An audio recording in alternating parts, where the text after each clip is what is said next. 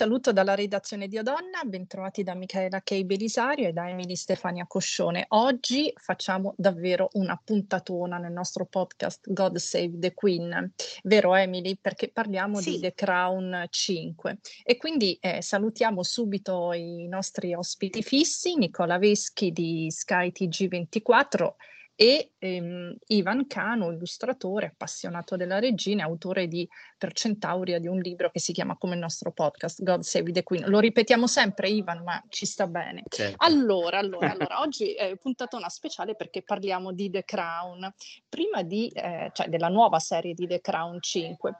Prima di addentrarci però eh, nei dettagli, eh, chiederei a ognuno di voi un'impressione, così, cosa l'ha colpito di più di The Crown? Quanto mi riguarda, devo dire che mh, mhmm, sono un po' perplessa sui caratteri e le personalità delle, mh, mhmm, dei vari eh, soggetti reali, della regina Elisabetta, della, di Lady Diana che è stata tratteggiata in maniera eh, molto simpatica, come se fosse stata una, una donna estremamente eh, sempre di buon umore, sempre positiva. Um, però uh, iniziamo da uh, prima le donne, quindi prima dalla nostra corrispondente da Londra, da Emily. Vai Emily. Sì, io sono d'accordo con te, anche io ho notato queste cose e mi sembra proprio che il ritratto che fanno di, di eh, Lady Diana sia molto diverso da quello che era eh, di eh, Emma Corrin, un'attrice molto diversa. Uh, Va detto però, però, che c'è anche un'evoluzione nei caratteri delle persone. Emma sì, Corrin infatti, era Lady Diana giovane. Sì, più giovane, anzi, sono passati degli anni, sono anche diventata mamma e tutto, quindi eh, eh, però più consapevole sembra, di se stessa. Sì, molto più per certi versi. forse, ecco. E, Ehm, però, mhmm, la cosa che mi ha colpito molto e che poi ho ho notato che, ehm risulta molto anche sui social, che non riuscivo a guardare questa la nuova regina, perché mi ricordava molto il personaggio che Imelda Staunton in eh, ha, mhmm, interpretato nei film di Harry Potter. Mi sembra esattamente la stessa caricatura. Poi ho notato che sui social sono parecchie persone hanno notato questa cosa, dico non possiamo vederlo perché ci ricorda Harry Potter. Anche ehm perché poi Imelda Staunton è una un'attrice molto espressiva e quindi sembra sembra sì. non c'entrare quasi niente con invece l'impassibilità mostrata sempre da Elisabetta II. Sì, infatti forse era più vicina a Olivia Colman, um, uh, però eh, stranamente uh, Imelda Stone mi sembra molto più vicina alla prima attrice, Claire uh, Foy. Sì. C'è qualcosa che me la ricorda. E, però è, mhmm, non so, non, non, non, ce l'avevo, forse avrei visto più l'attrice che invece interpreta la nuova principessa Margaret, Leslie Melville, forse avrei visto lei nel ruolo di, di regina, però um, bisogna vedere, insomma, mhmm, a voi che, a voi che sembra, come è sembrata questa nuova regina? Ecco, Ivan, Ivan e Nicola, facciamo un dibattito. come, quali, quali sono le vostre prime impressioni? Allora, Imelda Staunton eh, fece il personaggio in Harry Potter eh, studiando la regina Elisabetta. Mm. E lo dichiarò, l'ha sempre dichiarato, si è vestita come tale, si è pettinata come tale e anche l'atteggiamento, ovviamente scanzonato, chiaramente in quel ruolo era una cattivissima, però lei aveva ricalcato una sorta di omaggio aff- proprio affettuoso alla regina Elisabetta che pare avesse molto apprezzato, anche perché Imelda Staunton è comunque un'attrice britannica conosciutissima di grandissimo spessore, insomma, veramente anche soltanto a citare Il segreto di Vera Drake basterebbe eh, come film. Eh, secondo me hanno fatto un'operazione di eh, maggiore empatizzazione rispetto alla Coleman cioè hanno scelto un'attrice che tende ad essere estremamente empatica con il pubblico nel recitare i ruoli, quindi ad avere maggiori tic e quindi a creare un personaggio eh, che empatizzasse proprio in una stagione in cui il suo ruolo è quello più antipatico perché notoriamente... Sì, una simpatica vecchietta, una, sì, sembra una simpatica, vecchietta, una simpatica nonnetta, una nonnina. Sì a compensare il momento storico in cui invece lei ha avuto il crollo di popolarità massimo della sua sto- vicenda sia personale che storica. Quindi secondo me c'è un po' questo atteggiamento. Eh, in fondo hanno scelto, diciamo, anche per il principe Filippo, per esempio, Jonathan Price è un attore straordinario, forse fin troppo per il ruolo di, di Filippo, mm, secondo me, cioè un po' sottovalutato cioè, in un certo senso, cioè gli dà uno spessore che probabilmente Filippo, molto più bello del, anche da anziano di Jonathan Price, non aveva poi tutto sto che Invece mi sembra la principessa Margaret, Leslie Manville, a me è un'attrice che piace molto, eh, ma forse un po' sottotono, non proprio... Al... Invece Lady Diana, Lady Diana, Nicola, come ti è sembrata? Con quel, quel eh, viso sempre inclinato, quella testa sempre inclinata e quell'espressione sempre un po' sofferente. Beh, l'attrice, la De Vicky, ha fatto evidentemente, ed è notorio, è comparso un po' dappertutto, degli studi approfonditi su come si muoveva Diana. A me non è dispiaciuto. È vero che il ritratto che viene fatto di, di Lady D è molto, come dire, invoglia le persone a provare una forte, forte empatia, quantomeno, se non simpatia nei confronti eh, di Lady Diana, perché poi non, raccon- non, viene raccontato il disastro che ha combinato, viene più raccontato le sofferenze che eh, ha patito eh, negli anni del, che hanno portato poi alla, alla, separazione. Sono d'accordo anch'io che Dominic West eh, è un po' forse troppo rispetto a Carlo e personalmente mh, gli dà un carattere talmente forte che per me è risultato quasi un po' borioso, cosa che forse Carlo è stato, però mh, un, un, po' molto eh, molto, cioè molto presente. Sì, quasi un po' macchiette, no? Quasi, sì. Cioè non macchiette sì. non è il termine corretto, però molto caratterizzati, per cui Lady Diana è stata sempre la, è la vittima e in, tutto, in tutta la serie eh, lei è sempre quella che subisce, quella che piange, quella mm. che si deve confessare alla BBC, ma in realtà sappiamo che Lady Diana comunque eh, si vendicò abbondantemente della famiglia reale, no? Cioè non, non è proprio una vittima, manipolava la stampa, è stata sì, forse vittima alla fine quando purtroppo è finita in tragedia. Ma Beh, anche... È stata completamente obliterata tutta la parte, appunto, come dicevi tu, in cui si, mh, Lady Diana si prepara a parlare in pubblico perché all'inizio era molto impacciata, eh, a rilasciare interviste, ha fatto no? Eh, una lunga preparazione e tutto ciò eh, non, non, c'è nel racconto, capisco, forse anche per questioni no, di sceneggiatura, però sembra che no, sia tutto molto non, naturale, spunta, spontaneo, quando non è stato così. Scusami, attenzione però che è pur sempre una fiction che deve molto eh, accontentare un pubblico al quale non puoi raccontare che Diana è, aveva degli aspetti molto più problematici di quelli che il pubblico è intenzionato ad accettare, eh, altrimenti mm. non avrebbe successo e ci sarebbero le frotte, frotte di critiche che si sa che determinano la chiusura anticipata delle serie o comunque, certo non in questo caso, però in, mi sembra improbabile che uno voglia chiudere una serie così prestigiosa come The Crown dandoci un ritratto un po' più sfumato e anche un po' più cattivo, se vogliamo, di alcuni personaggi. Non, non ci sta, secondo me è proprio una scelta di marketing inevitabile nelle serie TV. Mm. Mh.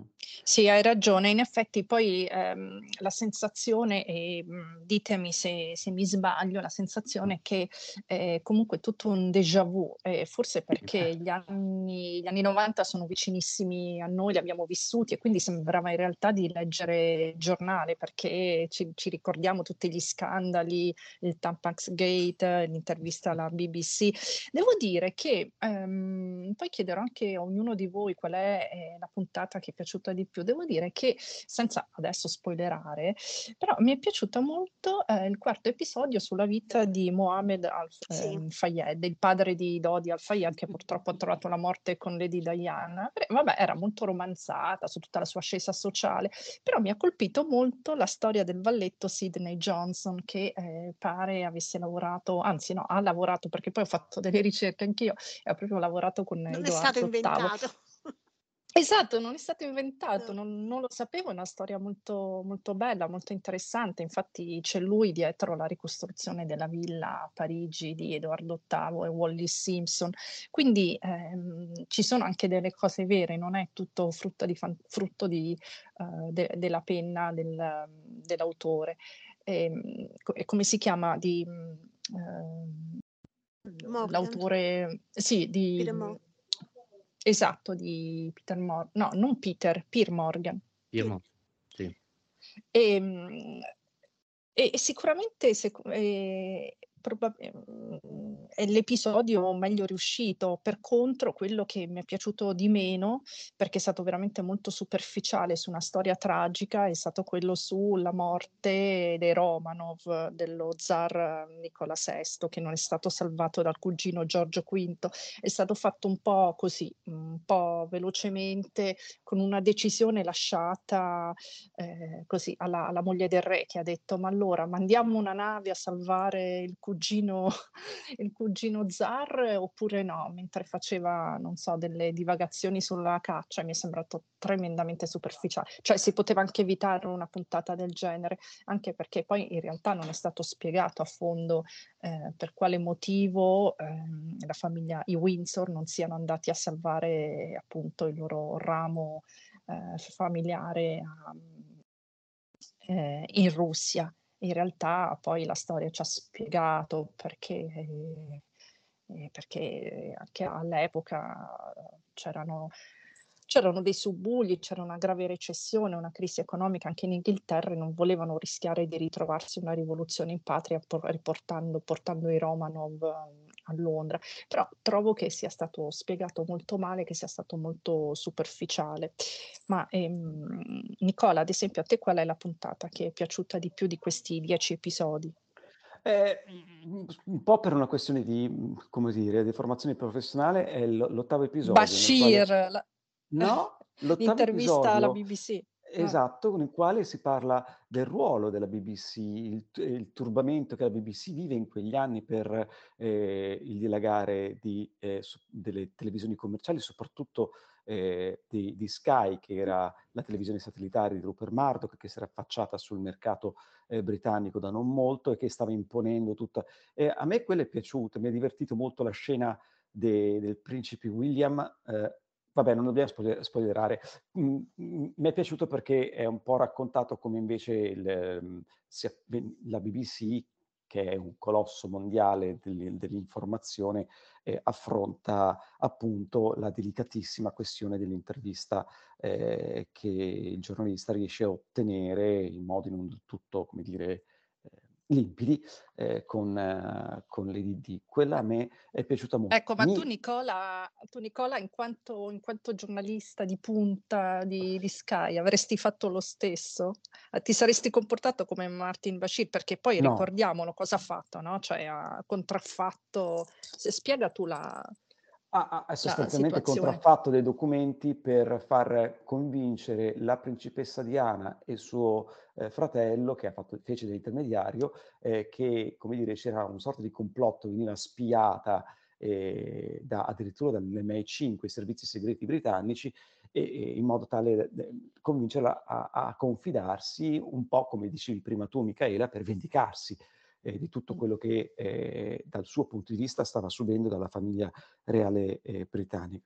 Ma poi lei era mai... già eh, vittima di, di paranoia di se stessa perché era convinta di essere spiata, era convinta che qualcuno la volesse in qualche modo punire, per cui abboccò facilmente a Bashir. E poi esatto. ricordiamolo appunto eh, che 25 anni dopo, l'anno scorso, la BBC ha messo il mia, il mea culpa e parecchi personaggi papaveri di allora poi si sono dimessi e hanno, hanno riconosciuto il terribile sgarbo fatto a, a Lady Diana, no? proprio Martin Bashir che tra l'altro adesso non se la passa bene, giusto Emily, sta, starebbe molto male, sì, insomma lui avrebbe male. proprio approfittato. Mm. Sì, eh, infatti non, ha, non, non, l'abbiamo sentito, non si è fatto, non si è fatto sentire perché purtroppo eh, una, soffre di una malattia molto grave. Ehm, però certo per, quelle, per, quello che ha fatto in quegli anni, anni 90, e, è persona non grata qui, quindi um, se ne parla sempre meno. D'altro canto ha, ha come dire, fotocopiato il metodo del News of the World, che era questo tabloid eh, di, edito da Rupert Murdoch, che faceva esattamente le stesse cose, mh, corrompeva le persone per poter avere, eh, per estorcere informazioni, spiava eh, in modo illegale personaggi famosi in modo tale da avere delle, delle esclusive, degli scoop per vendere sempre più copie. La BBC è nulla di più lontano da quanto da, dal metodo appunto di News of the World, che peraltro travolto da degli scandali fu costretto a chiudere all'inizio degli anni 2000 e, mh, mm, e insomma è, è, è, esattamente tutto ciò che un giornalista non dovrebbe fare, nel senso che poi si tradisce no, quel vincolo di fiducia, quel patto implicito di fiducia che hai nei confronti del lettore che devono per come la penso io, insomma, sempre fidarsi certo. del fatto che tu stai raccontando una storia vera, non una storia che hai eh, architettato. Poi i tabloid, lo sappiamo, fanno un lavoro un po' più pruriginoso, per certi aspetti ci ricamano, però insomma arrivare a contraffare dei documenti per estorcere un'intervista io credo sia una cosa estremamente grave, che l'abbia fatto la BBC o che l'abbia fatto l'ultimo delle televisioni locali della provincia di Roma. Ecco.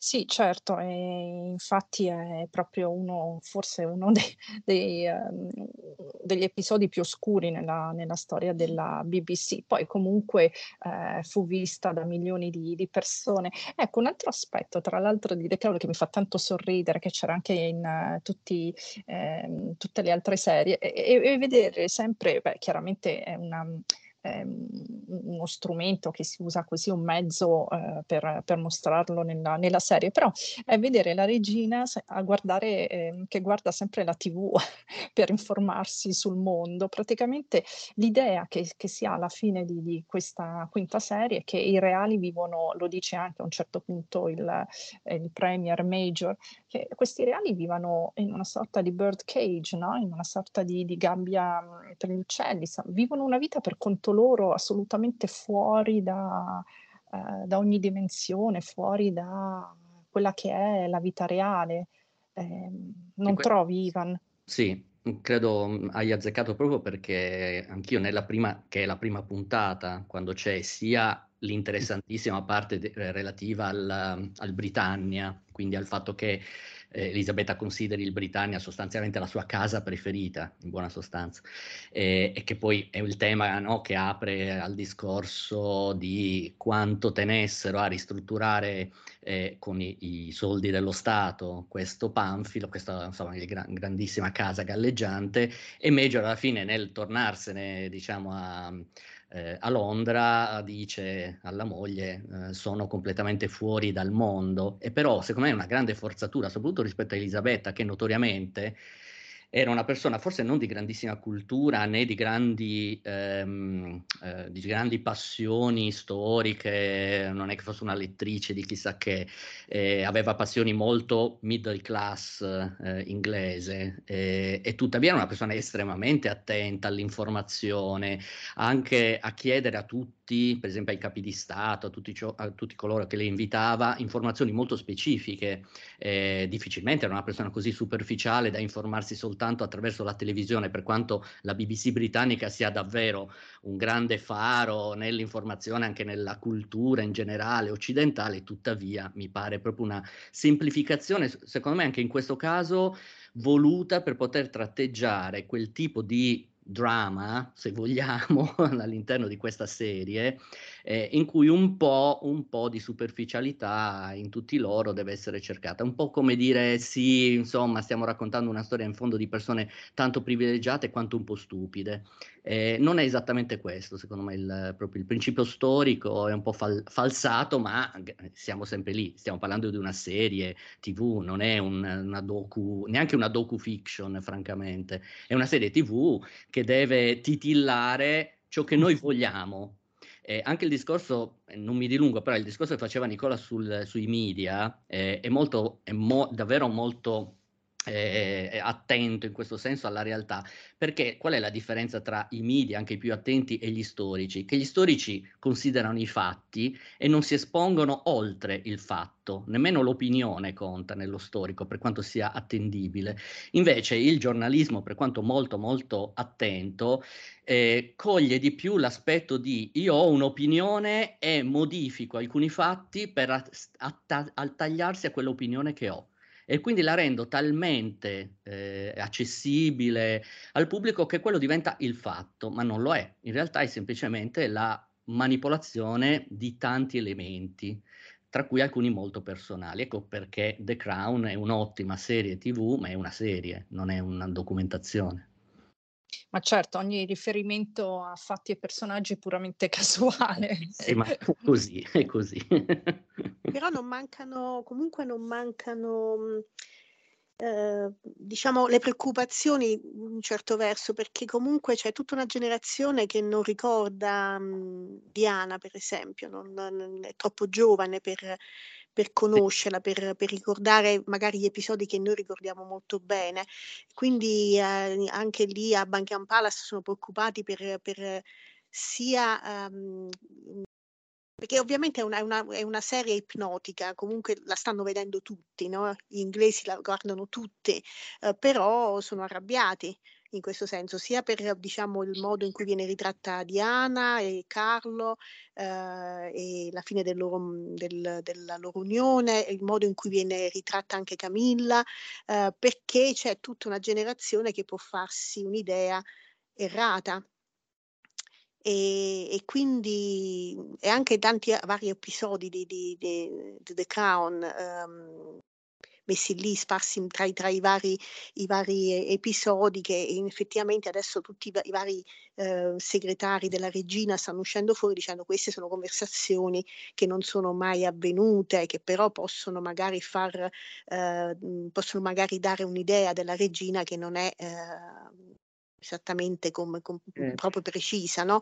Però, eh, mh, anche per esempio la, la, la questione del, che ricordavate del Britannia, quelle sono conversa- conversazioni che il segretario, uno dei segretari della regina ha, detto queste sono, non, non, è mai stato, cioè non sono Major, John Major, il, l'allora eh, premier eh, britannico e la regina non hanno mai parlato eh, de, de... Vabbè, quello è anche frutto della sceneggiatura dell'immaginazione degli autori, perché ovviamente nessuno saprà mai, appunto, a parte i diretti sì, interessati, inter- che, che poi hanno firmato... Hanno, cioè, temono che appunto ci possano essere dei, dei, dei, um, dei modi di vedere la regina possono sorgere dei, dei, diciamo dei, delle, delle, delle, idee che non sono proprio veritiere, no? Quindi possono non essere, scusami Emily, sì. possono non essere veritiere eh, le sequenze, cioè il fatto che come dicevi, non è vero che la regina abbia mai parlato direttamente, sarebbe impossibile una conversazione del genere per tutti gli storici. In quel modo, no? In quel sì, modo, in quel quasi modo. pregando. Eh. Esatto, esatto, non, è, non, esiste, io sono qui che la prego, ma figuriamoci. Non era tipa. quella è una sciocchezza davvero soltanto, ripeto, per costruire un personaggio empatico, perché altrimenti quelle conversazioni le avrà fatte lei con il marito, con, ah, ma neanche col figlio, al massimo è con il principe Filippo che possa aver detto qualcosa del genere rispetto al Britannia e poi Filippo possa avere invece più plausibilmente forzato la mano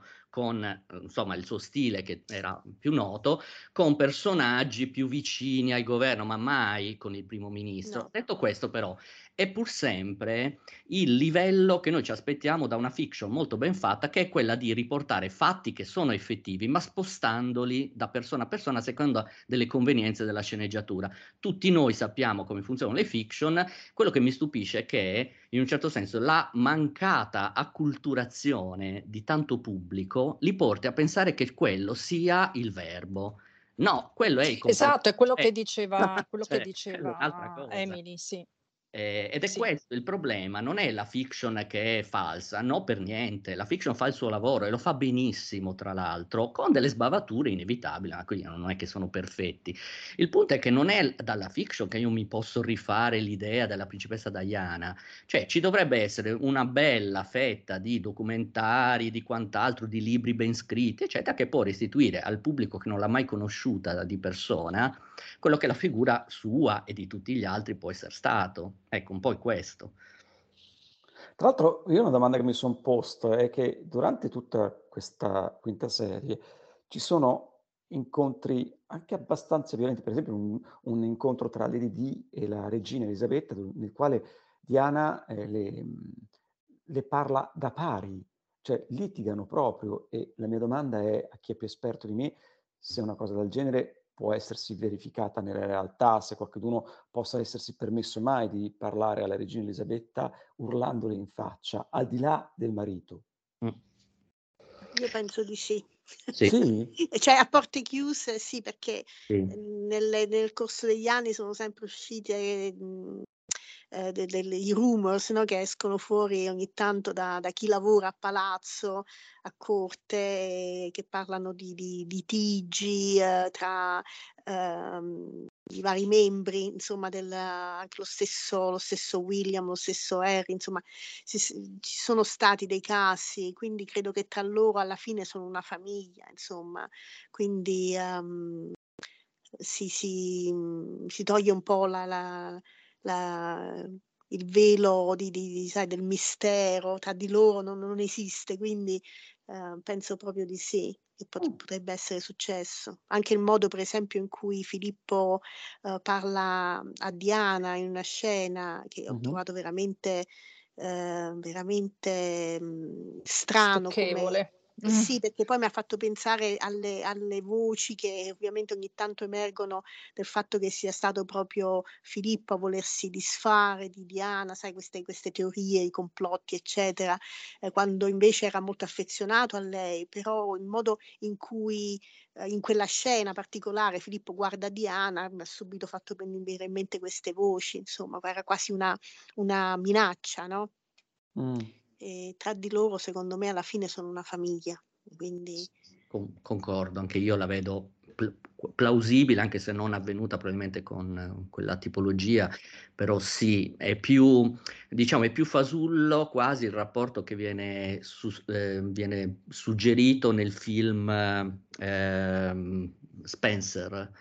Eh, nell'ultima insomma biograf- biografia di Diana diciamo dove tutto biopic. Biopic esatto dove tutto va a creare il, il, il personaggio di grandi conflitti, Diana, insomma, che sembra molto più plausibile secondo quanto abbiamo tutti letto anche visto in alcuni casi, eh, e invece il rapporto con la regina lì è totalmente fallato, secondo me, non, eh, non, è, non può essere così formale, non può essere così distante, è stato creato appositamente perché anche lì c'è una sceneggiatura che ti chiama in un certo senso. Eh, qui, da quel punto di vista, tutta la serie è sempre stata invece quella di farci vedere una famiglia molto vivace, molto conflittuale e quindi anzi, ma probabilmente in quello eh, sono riusciti bene.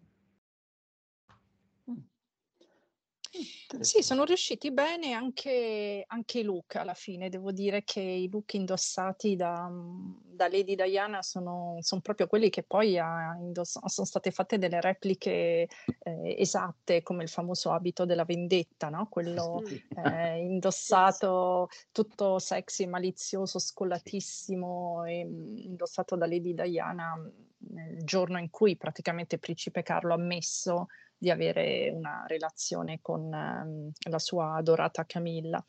E, e, poi mhmm, anche gli abiti un po' quasi sommessi no, della regina Elisabetta, queste gonnellone scozzesi, golfini, uh, e invece gli abiti sartoriali su misura del, del principe Carlo.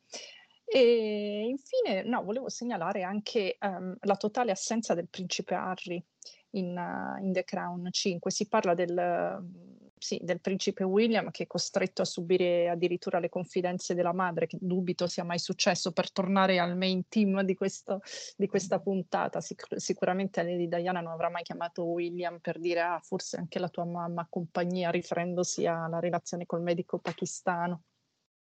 Però certo il povero William sembra che sia cresciuto molto più in fretta rispetto alla sua età per eh, sostenere questa madre un po' ingombrante e fragile, almeno questa è l'impressione. Poi ovviamente nessuno le, sa come... Le testimonianze un po' che ci sono, eh, anche più attendibili, in realtà lei ha un po' abusato in un certo senso del eh, della confidenza che ha voluto creare con il figlio maggiore, eh, caricandolo non poco di un peso affettivo che secondo me poi si riflette abbastanza nel William adulto, nel fatto che lui è un noiosone molto eh, affidabile. Adesso lo, lo, sto dicendo chiaramente in maniera un po', un po eccessiva, però eh, anche il crescere troppo in fretta rispetto al fratello minore che invece probabilmente quelle scene le ha viste e le ha maturate in una maniera del tutto diversa caratterialmente. Questo è molto interessante come effettivamente una madre così emotivamente squilibrata abbia inciso non poco sugli equilibri dei figli, anche dei figli come sono diventati da adulti.